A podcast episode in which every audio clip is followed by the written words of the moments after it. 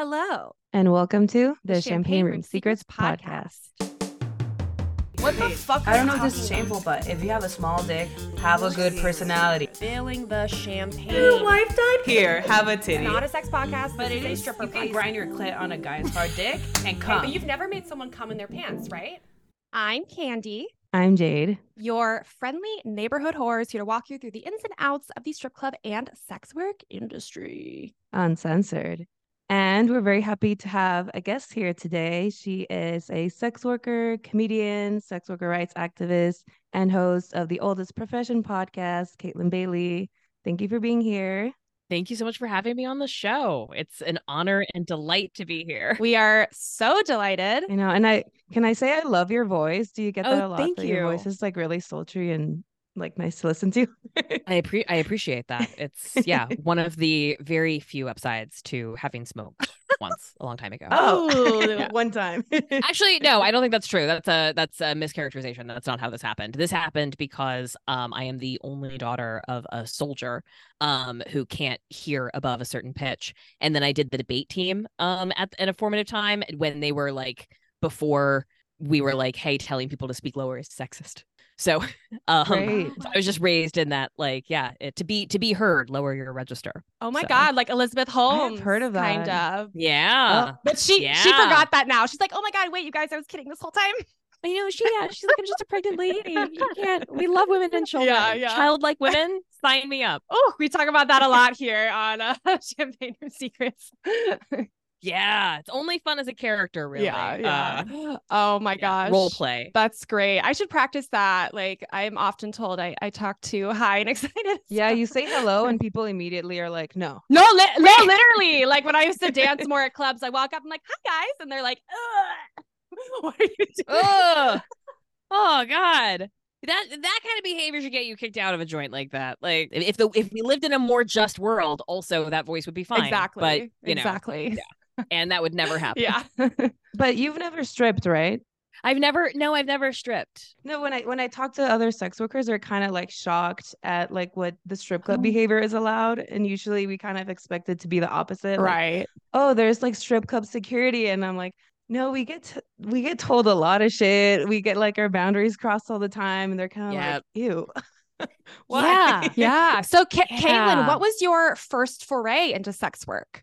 Yeah, I was I was just saying, I was like, I feel like I should talk about my um my background because it's really different. I think like the um the landscape has changed so much. But um I did sex work for like two different distinct periods of my life. I did hourly escorting work in like the golden age when we had flip phones and Craigslist erotic services and like message boards and it was like enough interconnection that you clients and sex workers could find each other but not so much surveillance that like you know they were suggesting your like sex worker character to your mom on social media and other such Mhm. Yeah. nonsense right um so i yeah so i did, I did hourly escorting work um had a, a a very positive experience both with clients and other sex workers a lot of that was due to my i was like literally in high school being paid an allowance with like no survival needs to meet this was like an exercise in curiosity and so i was very quick to turn down clients and like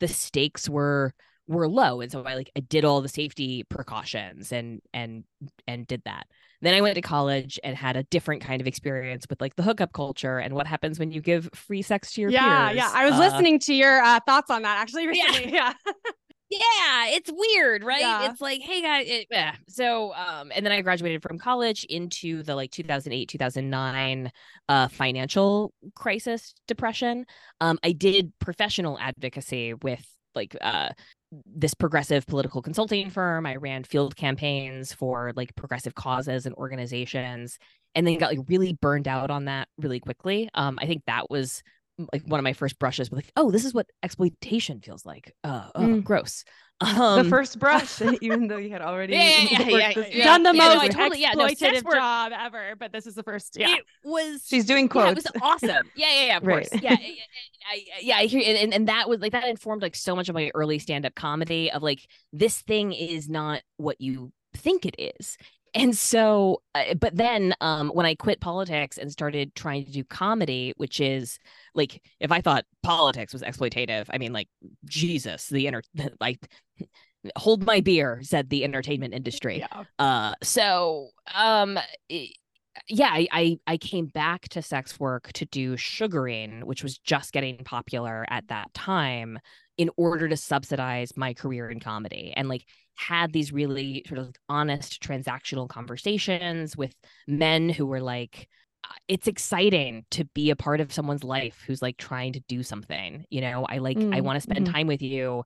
I can give you this financial security that makes it easier for you to do this thing. Like let's do that you know? And and they really entered the role of like patron and that that felt great and i also understand is not what sugaring has become uh that is not no longer the vibe but that relationship took me into my career as a sex worker rights advocate and doing communications and now starting my own organization uh this nonprofit media company and uh, doing the oldest profession podcast and my live show and all of the stuff that i do now. Wow, that is yeah that is incredible. You I have I know I have so many questions. I just want to like go back really quick Thanks. because yeah. I'm sorry. Escort in high school.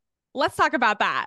So you are not Wait, I'm sorry, but you were in New York. So the late the age of consent. No, no, I was in I was in North Carolina. Oh, okay. So I moved um yeah, I moved to New York in like 2011 to do politics and comedy, comedy. and Okay. yeah.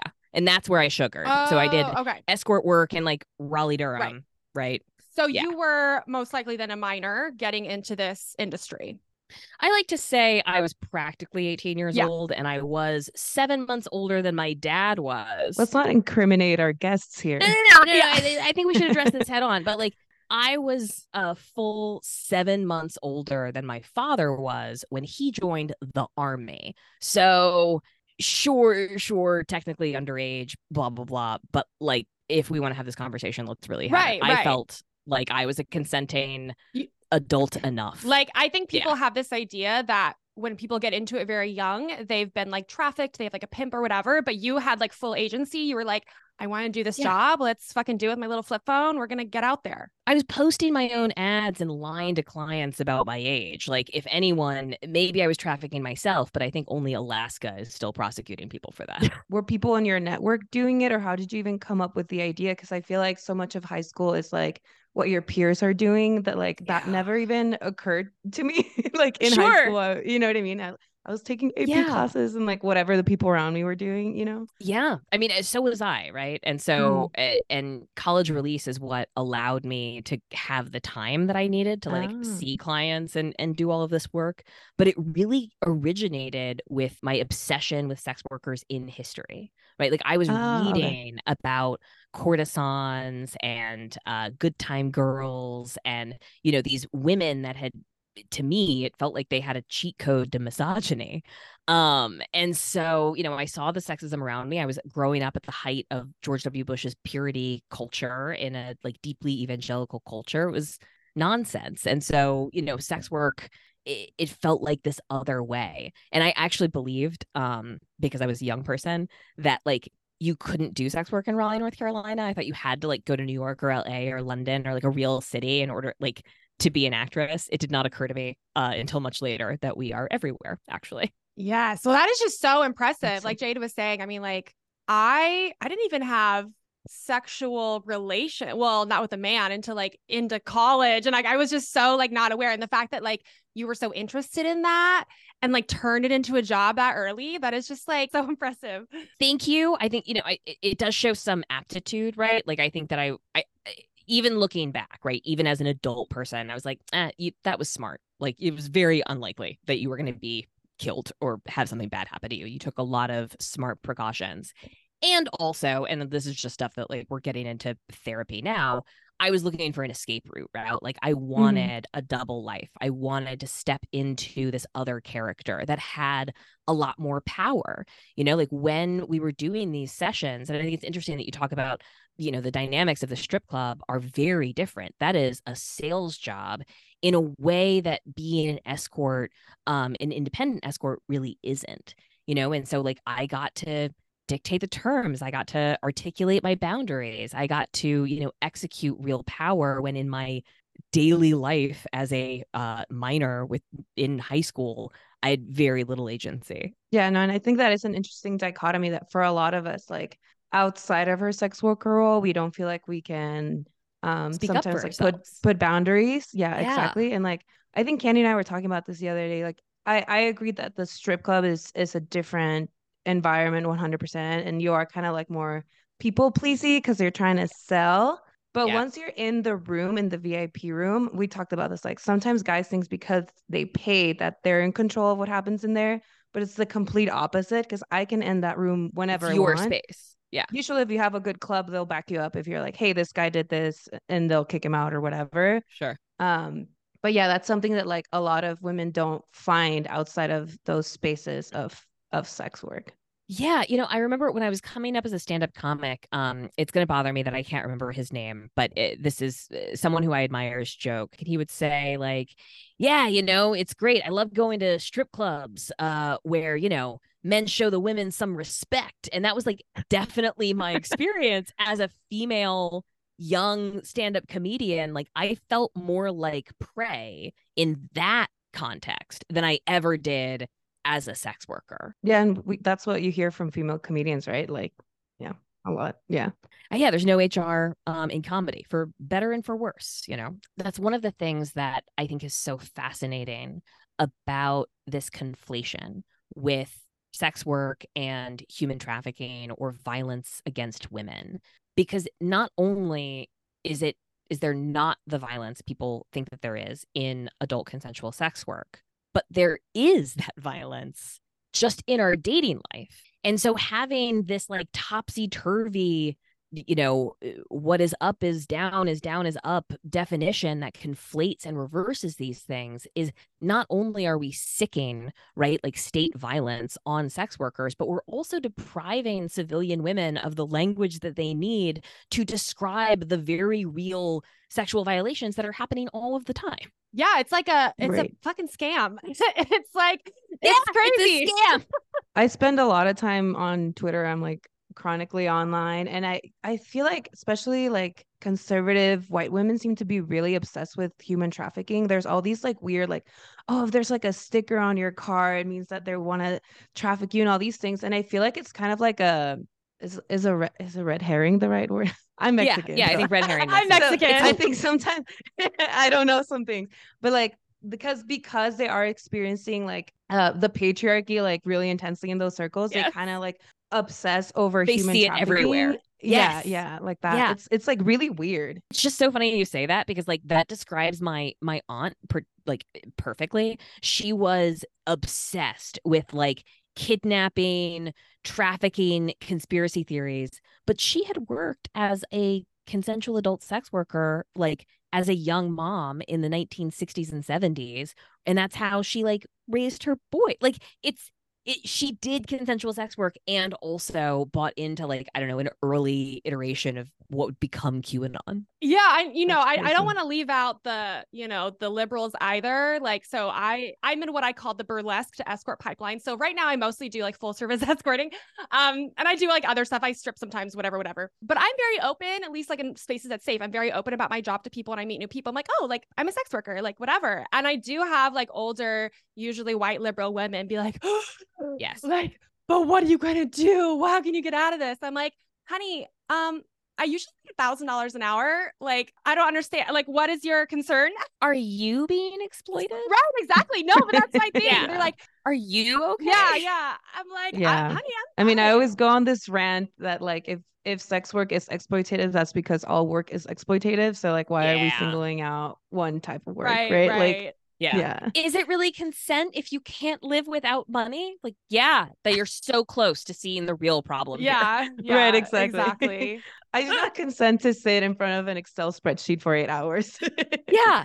I have people that have done things to get out of law school debt that keeps them up at night and sends them to therapy. Like everyone is making choices on a spectrum of Yeah. choice, circumstance, and coercion. Like, Yeah, and Jade and I have both been in like different parts of like corporate work, whatever. I'm like, my last tech job that I was fired from, I have never felt more mm-hmm. like degraded and humiliated and exploited. Yep. And when I got into this, it was like, and yeah, it's not all perfect, whatever no job is, but it's like what I have gotten out of it the past I don't know, two, three years since I kind of got more into like sex work, sex work, like it's just been incredible. Like, and it's not for everybody, but there's just so many misconceptions about it. I mean, there's so many jobs that I could never imagine myself doing, right? Like, I could never work at a slaughterhouse, right? I would make a terrible farmer. I have demonstrated many times that I am a dogshit waitress, right? There are things that are not for me, but the solution is not to criminalize those things for other people. Yeah. Yeah. Yeah.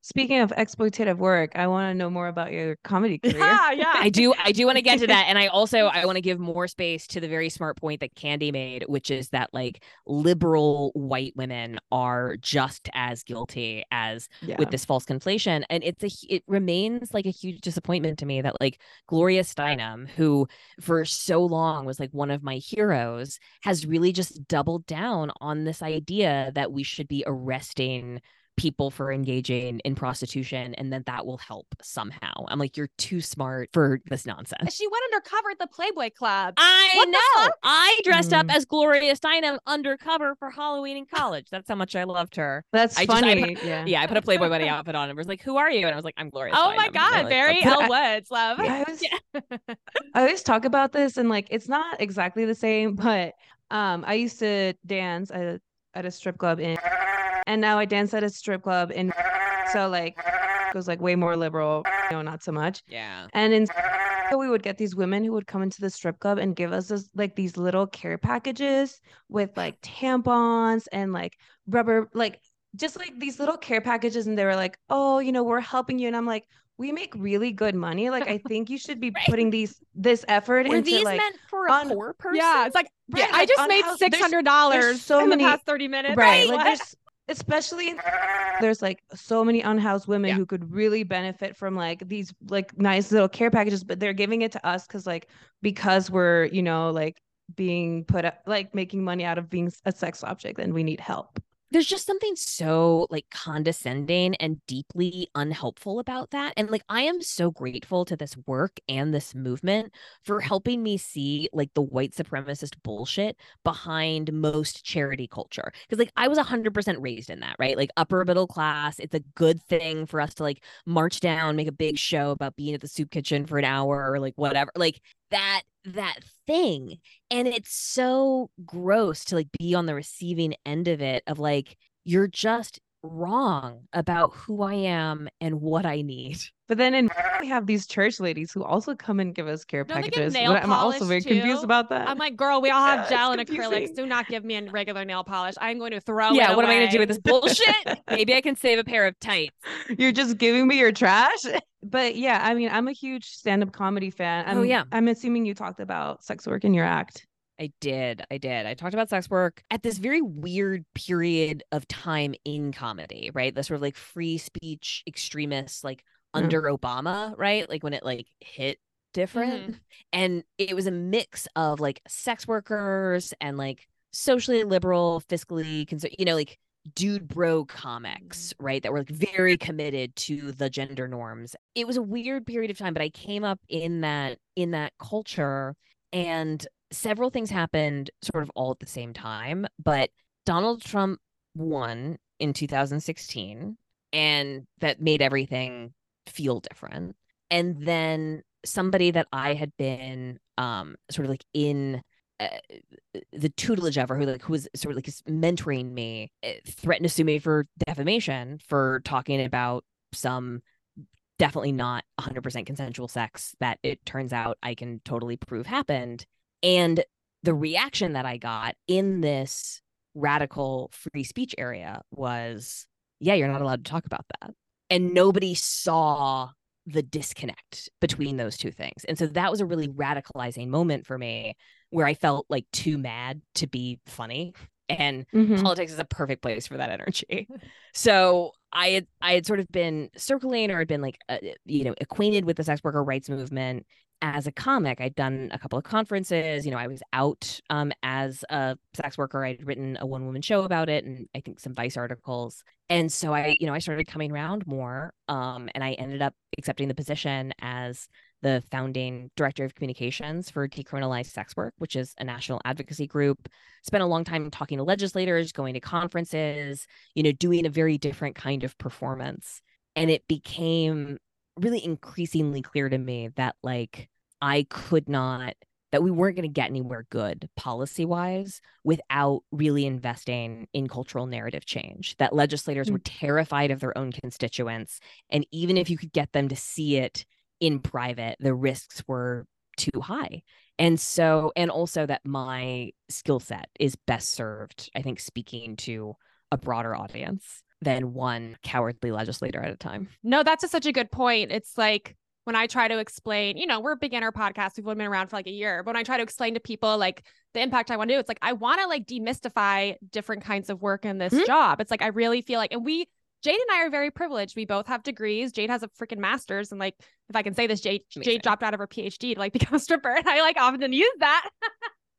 you know, yeah. Because like we are. Oh, because you didn't want to be exploited by a violent institution, by academia. Yeah, exactly. Right, right, exactly. Because people are just like, what? Yeah, like, graduate students, they're exploited. right. Yeah, yeah, yeah. So that's amazing to, uh-huh. to hear you say that, and that was like literally your thought process into like getting more mm-hmm. into this where you're like no like i'm going to educate people we need to like have this like cultural shift to, to see this work yeah yeah and it's been an interesting sort of like learning curve and adjustment right because like i'm no longer identifying as just a comedian i'm also like no longer identifying as sort of just an advocate i'm in this sort of like edutainment space I feel like we need that and I want to do it. And so that's what's happening. And next. you seem very good at it. So that's great. Thanks. Yeah. And I I mean I locked into like I would love to tell you that like strategically history is the best way to reach people and you know a- across the political spectrum and the distance of 100 years and blah blah blah blah blah. But like I've been obsessed with this stuff since almost as soon as I could read. So this is just uh, what drives me is this obsession with history and trying to make people see why it matters today which if you talk to historians um, they will tell you that that is a very frustrating way to spend one's life I, i'm going to skip around on our questions because like sure. this kind of i i have been really interested in like collective action among sex workers and you just you had the january 25th uh yeah. episode like can you can you talk a, a, little bit about that? I love this yeah. story. Yes. So we try to celebrate January 25th at Old Pros because it marks um not the oldest or the first because there's no such thing in the oldest profession but a, a long ago um sex worker led protest against the imminent criminalization of their work and the way that it happened was um, this is in 1917 so in the lead up to america's involvement in world war one when the military was really pushing for local law enforcement to get more serious about repressing prostitution as you know disease control as a national security risk. At the same time they were the whole country was still in the midst of what was still called the white slave panic right? So the white slave law had been passed in 19 1910 there were all of these movies right like you know effectively the uh, you know sound of freedom of its day right um lionizing uh violence against mostly uh black and brown traffickers uh and so because of that there was this reverend reverend paul smith who had sort of taken it upon himself to rally the local populace against sex workers. And so he was really leading this crusade. And seeing that he was about to win two madams um, in the you know uh, tenderloin district in san francisco organized the community and they marched on his sermon at like you know 10 a.m on january 25th 1917 and demanded an audience with him and they invited the press uh, and they made a lot of good points they said, Hello, sir. I hear that you would like to help white slaves, uh, vulnerable women. Um, and we are here to tell you that evicting us and uh, criminalizing our livelihood is not going to help us keep or feed our children. We need higher wages for women, right? We need housing. We need healthcare. We need childcare. We need all of the same basic things that we're asking for today. Um, according to contemporary newspaper reports at the time, he was deeply embarrassed, befuddled, made speechless. Um, there was this great moment where he was like, you know, I can offer you a job. Uh, and they were like, Great, how much does it pay? And he was like, an absolute pittance and they all laughed at him. Um so yeah and so that that confrontation which happens to be very well documented because of the you know um, efforts of the sex worker act- activists that came before us um, happened on january 25th and they shuttered the brothels on february 14th of that year less than a month later. And so most of those women's stories have been lost to history but that guy went on to produce the first religiously funded moving picture in the country lionizing his efforts as a savior of white slaves mm. by shutting down their brothels um and went on to like have a whole career of like giving speeches and uh getting people all riled up about not the real problem um and really hurting exactly the people that he said he was sent by god or whatever to help gotta love men. Yeah yeah, I gotta love that. And so like so it's like that story. I feel like if more people knew that story, then like the Sound of Freedom would not be doing as well as it is in the box office right now. That we would not be considering things like the Earn It Act, right? Or Sesta Fosta or all of these laws that have made it harder for adult consensual sex workers to work safely. So we we I I've been interested. So there's um a strip club in LA, the Star Garden, that just mm-hmm. became mm-hmm. unionized, and I'm really interested in all that. the The unionization can only happen in California because they're employees. Everywhere else, we're independent contractors. Yeah. And so I think a lot about labor laws, and obviously, like full service sex work is not legal, so there's no way you can have any labor like rights around that. So I'm I'm curious because like we always hear that decriminalization decriminalization is like the best model or mm-hmm. like the model that most sex workers want. But I'm curious like if if you have any thoughts around like legalization can maybe be a path towards like rights like that or if it's just like not worth kind of like trading that freedom of decriminalization for those yeah. So I have um I have a lot of thoughts on this. And this is mm-hmm. an area of sex work where I feel like smart people disagree. Mm-hmm. Um mm-hmm. but you know, speaking as somebody who worked as like an independent escort, I really bristle at the idea of regulatory structure and the worker protections that come with that. Mm-hmm. I think it makes a lot of sense in some contexts. I think strip clubs are a really great example. Like any brick and mortar place, right? Where like the, you know, workers can get together and demand better conditions. I don't want to get in the way of that. I'm not against organized labor, but we already know what legalization and regulation would look like in this country because we've had it in Nevada since the 70s, yeah. right? So the you know, Nevada is the only state in the country with legal regulated prostitution and it has the highest arrest rate per capita for prostitution in the country. And if you look at the regulations, they have nothing to do with increasing the negotiating power of sex workers and everything to do about enforcing these very whorephobic ideas about containment and control and like mandatory STI testing and registry and all of this stuff that just really limits the freedom of movement um, of sex workers and turns the licensed ones into second class citizens and creates all of these perverse incentives to crack down harder on the still overwhelmingly criminalized market. So I don't think that like legalization, which I think comes with licensing and registration and all sorts of other things that end up putting us on stigmatized lists is a good path for us. If we didn't live in a whorephobic society, sure, let's talk about workplace protections. But we do. And so I think we need to collectively resist creating the apparatus that makes that kind of coercive control possible.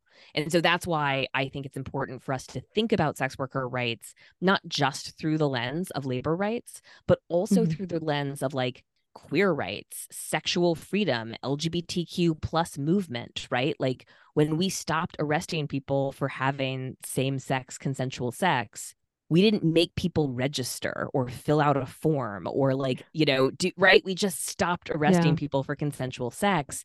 And so that that feels like the first step. And if we do that i think that there are parts of sex work that are ripe for unionization collective organizing and all of that is made easier when you're when you're not criminalized. But like and also even criminalized sex workers find ways to cooperate locally, right? They're sort of Mhm. like, you know, people talk about don't charge less than, don't go here, Mhm. tell him X. Like there's sort of an irrepressible element um to our we find ways of supporting each other as a community. I love that comparison to um same-sex consensual sex because it's like that's yeah, I'd never even thought about it like that way. Like, oh, once we stopped, you know, criminalizing same sex, we didn't we didn't make people go on a list and have to Yeah. like prove that they're you know, yeah. And could you imagine how dangerous that would STI be had we done that with like watching the pendulum sp- swing now, right? Mhm. Like, yeah. And I and I think Yeah. that's my sort of collective critique of like progressive stuff is like Mhm. it doesn't really matter what your intentions are. Think about what you're building. No, it's super Yeah. valid. We had on um a guest on this Yeah, I was gonna talk Her about name was Vivian, Vivian, yeah. and and because we didn't know too much about the brothels and Mhm, you know you mhm. always hear you know nevada legal and we think yay and she was Right. telling us like the way they crack down on women who are doing sex work outside of the brothels is Yeah. so much harsher Yes. um and and even at, at the strip club you you know that right because like Yep. if you if you do anything that like hints at sex work at the strip club because it's not a brothel they right. take away your license, this and that. But then once we knew like how they really contain them at the brothels, It is wild. Like for our listeners, I don't know what episode that is, but please go back and listen because she really gives like an in-depth look at how the actual business works because she worked at it for several years. I always tell that to people too. It's like, oh, but in, in Nevada, I'm like, you need to listen to actual brothel workers because it's fucking insane. It's fucked up. and it's like, okay, you have to live at this place. You can't have children. You can't leave. No, I know people who have lost their kids in child Yeah. custody cases because they were a legal registered prostitute in Nevada, right? I know Mhm. people like it's uh, no, this is not a system that increases the negotiating power of workers. I'm trying to think of like any other kind of like s- scenario in which that would be okay, where you would tell people like, oh, actually, these women are not allowed to leave, I mean, but they actually have to pay Prison? for I guess for their housing. firefighters, Oh, I guess prison. maybe. Yeah, like I don't know. if someone's stuck in a ship, I don't know. right, where you just have to sit but yeah, no, I mean, around. I know, I know, Candy, you're joking, but like, yeah, prison might be like the closest comparison. I don't know. I. Yeah, I mean, it certainly is not like a liberatory model, right? It's a model that Yeah. only benefits the brothel owners. Mm-hmm. We uh, we did an episode on the history of like how those laws came to be. Mm, Um, and it and knowing that history, it just makes it so clear that it's like a compromise between the FBI and the mafia, two deeply patriarchal institutions that have more in common than they'd like to admit, finding ways of like controlling and profiting off of the labor of this disenfranchised class, you know? Two days ago, I did a VIP with a guy who works at a labor union, Mhm. and it was funny because this old man's by the stage, and I go and talk talk to him. And as we're talking, he's like, "Hold on one second. and he tips the stage, and he comes back and sits down with me, and he says, "I just don't think anyone should be working for free." And I was like, "Oh, I, Yeah, I man. agree with that." Yeah. like like yeah hell yeah and then like like we're talking and like slowly he's saying things like you know like i really hope they treat you guys like well here and i'm like yeah you know it's a little exploitative and we start talking turns out he works um at a labor union so he's like Yeah. pro workers right or whatever Yeah. and he knows the lawyers who helped unionize the star garden in la and all that stuff but i candy and i were talking about um these strippers when they unionize they join like an actors Yep. um union Yep. and they were kind of really emphasizing the performance art aspect Yeah. of the job and kind of we thought you know to the detriment of like the sex worker part of it right like it was more like we go on stage and we dance and yeah I don't know, actually. Like Mm. I, I, I, I, I thought even of my like escort work as a performance, but I had come to that work as an actress, so like I was already Mm. primed to think of it that way. But I don't know. It's I, I'm cur- I'm And I- curious to see how all of this shakes out. Yeah, and I was I said that to him, and he was like, "Well," because I said, "Well, is a lap dance a performance art?" And he was like, But- "Yes." I but when does so. it become i guess And- my question is yeah. always like when does it become sex work then because it's like if i am rubbing because it's like i've done all different kinds now it's like if i am rubbing on a dick through jeans And that is, I consider that sex work if I'm escorting or stripping. I don't know. It's like I'm rubbing on a hard dick. It might come. Sometimes it has, like, well, the club, but like, yeah. yeah, but I don't know. I think it's all art, right? Like, even if you're, you know, even if you're doing it, you know, haphazardly or lackadaisically or like, you know, eh, eh, just because you're not performing a craft to its highest level or whatever doesn't make it not art. And I think like the presence of erotic energy like what is every painting of a nude woman like not real art it's sex art like mm-hmm, mm-hmm. you know like how, how far do we take this and so mm-hmm. you know i don't know i think uh, i think erotic performance is just as much performance as non-erotic yeah. so maybe we should think of sex work as an art is that kind of what you were saying yeah, I mean, I think it may. I mean, maybe right. Maybe maybe it's an art. Maybe it's a performance. I think that you know that union connection makes a lot of sense to me. I also think that sex work and like waiting tables have a lot in common. Yes. You know, like service That's industry is we were another. Saying. We were saying yeah. it might be more like that. So when I ended up talking to this man, he was like basically saying that just pragmatically that union that they join is a lot smaller so they can focus a lot more of their resources on them and make sense. And the reason I even brought this up is because he talked about the Armenian mafia is like really in charge of like all those strip clubs. But but um but I agree like because Candy and I were talking and it's like feels like we have a lot more in common with like service mm-hmm. workers because mm-hmm. of all the emotional labor that goes into it. Like like would would waiting tables where or like being a bottle service girl where yeah. you have to be really flirtatious and you know be like sexy mommy basically because yep. you're like yep. feeding them but also you're flirting like would that be a performance art yeah. too because you're pretending to like these people yeah but i mean like there's just a lot of crossover there too right like you know mm-hmm. how many actors become waiters how many waiters become actors that's a feels like a transferable skill set like we all play the cards that we're dealt you know and i think that there are a thousand ways of thinking about this and a thousand ways of, of coming at it you know like there are as many stories and perspectives as there as there are people and so yeah that's one of the one of the reasons why i sort of bristle against the like labor organizing as mechanism because it does require an awful mm. lot of like box creation and fitting you know we have never had somebody, and I know you said sugaring has changed now from when you did it, but we've actually never, yeah. Jade and I do not do sugaring. We've never have. We've never had someone who's done sugaring sure. on the podcast. So I would love if you wanted to like get into your experience a little bit and kind of what it was like when you were doing that.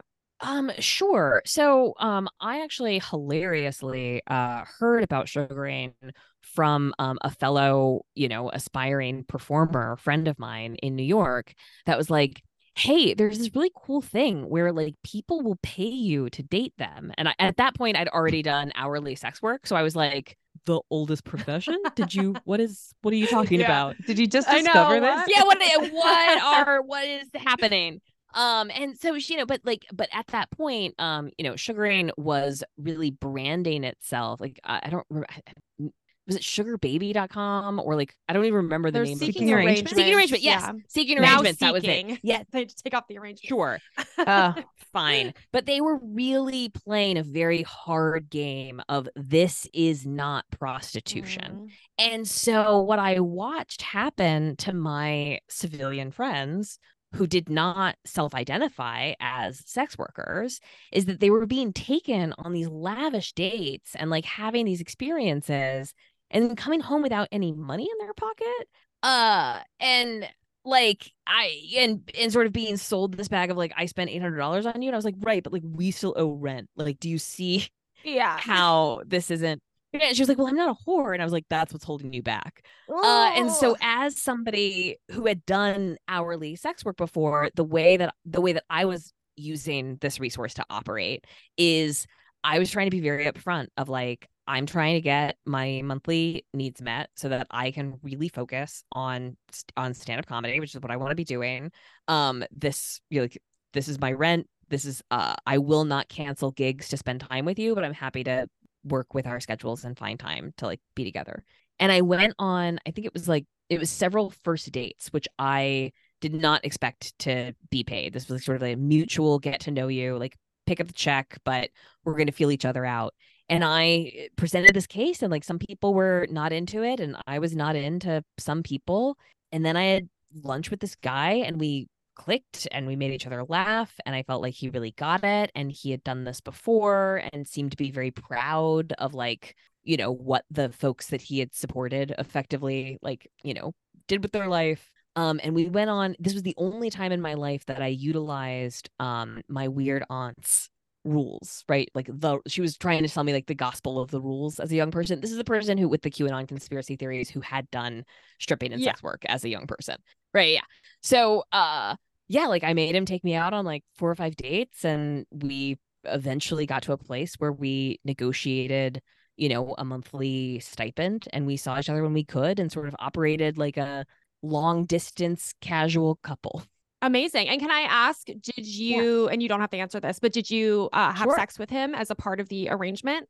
I did when we when we saw each other, uh, which was not often, but yes, sex was sex was a part of it. And yeah, sex and like Yeah. flirting.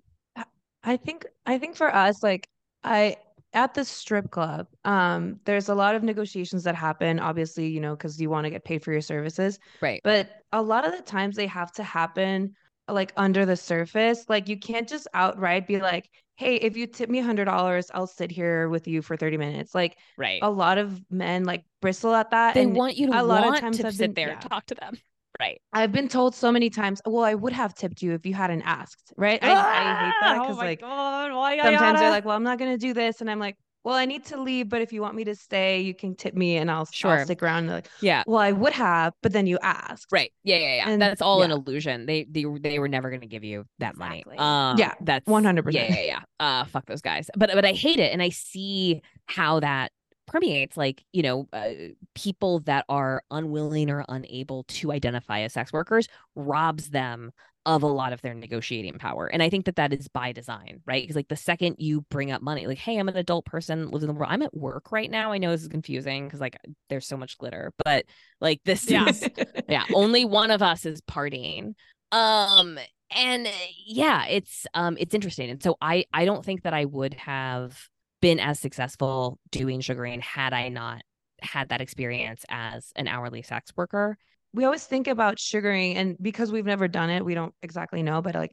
i always think of it as like that would be maybe like the hardest place to negotiate prices like that because Yeah. may, at least today there there is more of like a we're dating kind of thing and breaking the fourth wall of being like well i got i want to get paid exactly this for this act would kind of like ruin that whereas like well i'm helping you with rent and this and that like yeah yeah. negotiating those like double speak would like kind of drive me insane no it's it's fat you have to use a completely different arsenal of tactics like, like hourly escort work Mhm. is much much more straightforward but like sugaring effectively like invites the financial manipulation of like the time before women were allowed to have their own credit cards right like it's about articulating need it's about um evoking a sense of Mhm. purpose it's about like you have to do all of this stuff you know? Um yeah my advice to people sugaring is if it feels like sort of slow the next time he wants to see you tell him you can't go because you got a job.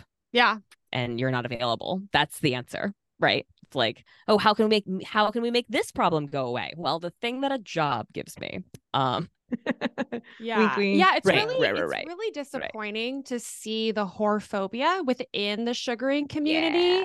It kind of oh so yeah. I fo- I don't like follow this person, but I get a lot of her content on TikTok. Her name is she goes by Shira Seven, and she essentially promotes this lifestyle without saying it. She's like, "Here's how to find a man, whatever." I find it's actually very good client advice for like the strip club sex workers. Mhm. And then I saw a TikTok last week, and and someone had asked her like, "Oh, like should I start an OnlyFans, whatever?" She's like, "Oh no, that's trashy," and I was like, "Girl." ah, I was yeah these are branding choices not value judgments right Yeah. like you're not better than anyone Right, right, exactly, exactly. Yeah. it's like you can be like, hey, like that's not my thing, whatever. But it's like people who do Sure. that are also valid. It's just so weird. And Yeah. and Jade and I talk about this a but lot. it, it, it goes all ways though because like even women at the strip Oh. club will be like, "Well, I'm a stripper. She has sex for money." Yeah, like, yeah. it oh, I could never do that. Even ways. Oh, yeah, yeah. It's, it's wild. porn performers yeah like yeah i would never have sex with a non-professional escorts i would never have sex on camera i mean like it just it's in all of the directions in all of the ways right i would never perform for strangers i would never meet somebody alone in a room you know like where mm-hmm. everyone gets this is a choose your own adventure bound choose your own boundaries adventure Right, right. Or the one that we're seeing right now is I wouldn't do XYZ for less than I this amount. Right, right, right, right. Like the money shaming is Which just is- so classist Yeah, and like fucked up and it just like obviously ig- ignores like so much a part of like our society like who values what because of, what identities. I-, I mean it's just we have so we talked about Vivian the brothel worker. She said something that I always say to people. She said slinging pussy is slinging pussy. There's no medal in the what is it? There's no gold medal in the horror olympics. That's what she said. Yep. i was like oh that's such a good quote. I'm gonna say it all the time. Meeting another whorephobic sex worker is something that's super annoying to deal with like on a one on like in an on an interpersonal level. But i do think it's important to keep in mind that like this is something that the culture we have built aggressively encourages. Like sex workers connecting their whole identity to like earning potential or class or like distance from other sex workers and i think what i want to stress to sex workers that might be listening is it only feels like you're getting something out of it. But actually, whenever you engage in this, you're fucking yourself. And it's that same example of like just reducing your negotiating power, right? Like any time that you spend shitting on other sex workers or like engaging in that, it might feel like you're raising your value to like whoever you're interacting with, but you're actually like literally eroding right the foundation of your own ability to self-advocate that is very very good Yeah. advice right, like the people in power are not going to be making these distinctions that we seem to be making. Like we're we're all all sluts. whores Yeah. everybody Yeah. So yeah yeah if you have any questions about that like just check out what's happening to the log cabin republicans they are having a time I was going to ask about if you have any like specific projects that you're like the most passionate about right now. Like we know you've talked about your general work and stuff, but like share Yes, yes, share yes. some about that. Yes, I'm I'm s- I'm so excited. So um I have been working on this show Whore's Eye View since uh, 2019 and it is a combination of really all of the work that I've done. I'm so proud of the show and so I'm I'm trying to take it to festivals. I'm you know taking it on tour. Please sign up for our email list so you could like stay in the know like an old pro. Like yes, you'll get sex worker news, but you'll also get tour dates and find out like when I am bringing this uh huge project to to your city but i'm i'm super proud of it. It's 10,000 years of history in 75 minutes. It's stand-up comedy it's a lecture like with a slide deck and an annotated bibliography and it's like very personal storytelling where i i really aim uh for this uh yeah dichotomy of like the way that we think and talk about soldiers and my father's story and the way that we think and talk about sex workers and my story Ah, that is incredible. love it. Where where do people sign up for the newsletter? Oh yeah, uh, y- listeners? you can find everything at oldprosonline.org. Uh, sign up for our newsletter. You know, consider uh, supporting the work with a tax deductible donation. Um, and please, please, please, if I'm in your city, uh, come out and see the show. Um, I'm so proud of it, and I want to share it with the whole world. Are you currently performing the show or any stand up in New York like on a regular semi regular basis? We don't have any dates on the calendar yet. The next event we have is the Cannonball Fringe Festival in Philadelphia, September 24th, 25th, and 26th. Definitely taking it back on the West Coast. And then I'm sure we'll have another run um, here in New York soon. Wow, thank you so much. This past hour is just you answered all of our questions in great. such an amazing, funny, educational way, and we just really appreciate you coming on and and, and lending us an hour of your time. Thank you so much for having me. It's really so been much. a delight and an honor to be here. Right, and then you can find uh, Thank your you. old pros on Instagram, right? Or Yeah, Old Pros Online um, on Instagram, oldprosonline.org. Uh, if you search Old Pros, we come up very fast. yes, So, y'all. yeah. Yeah, and listen to I was the gonna say, podcast. it's like yeah, the super podcast is- Oh, thank and you. feel like you're learning. so you are learning, but I just feel like I'm. It, it's like NPR, but like Yeah. worker. Oh, nice! I love that. Yeah, we're um we're just go- we're about to start releasing episodes for our fifth season um in September. So exciting! we look forward to that. I'm very proud of it. That is so amazing. Very inspirational for us, baby podcasters Thank who you. are just getting started. All right, everyone, rate, review, and subscribe. And we'll, see you next time. Bye. Bye.